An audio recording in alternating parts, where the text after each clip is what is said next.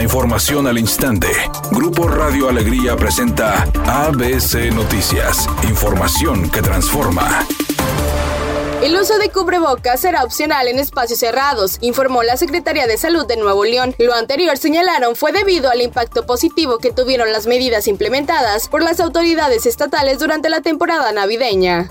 Luego de pasar su primera noche en el penal federal de alta seguridad, el Altiplano, tras ser recapturado la madrugada de ayer en Culiacán, Sinaloa, el narcotraficante Ovidio Guzmán López, alias El Ratón, recibió de un juez federal una suspensión de plano contra la extradición a Estados Unidos, donde por cierto es requerido por conspiración para traficar en la Unión Americana fentanilo, metanfetaminas y marihuana. También es acusado de lavado de dinero y delincuencia organizada. El mismo juez federal concedió al hijo del Chapo Guzmán una suspensión de oficio contra todo acto de incomunicación. Mientras tanto, Ovidio Guzmán López deberá permanecer en el penal El Altiplano, donde podrá comunicarse con familiares y entrevistarse con sus abogados.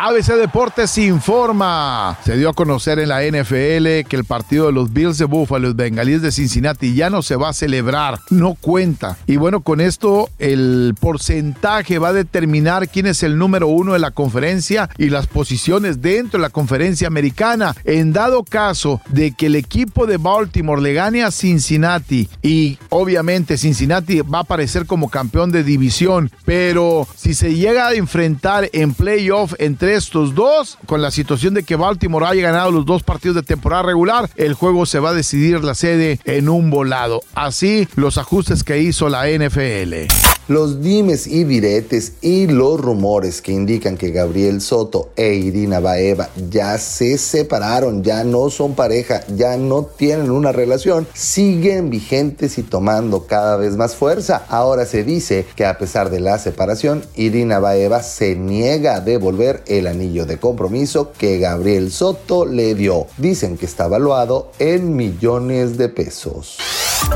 ABC Noticias, información que transforma.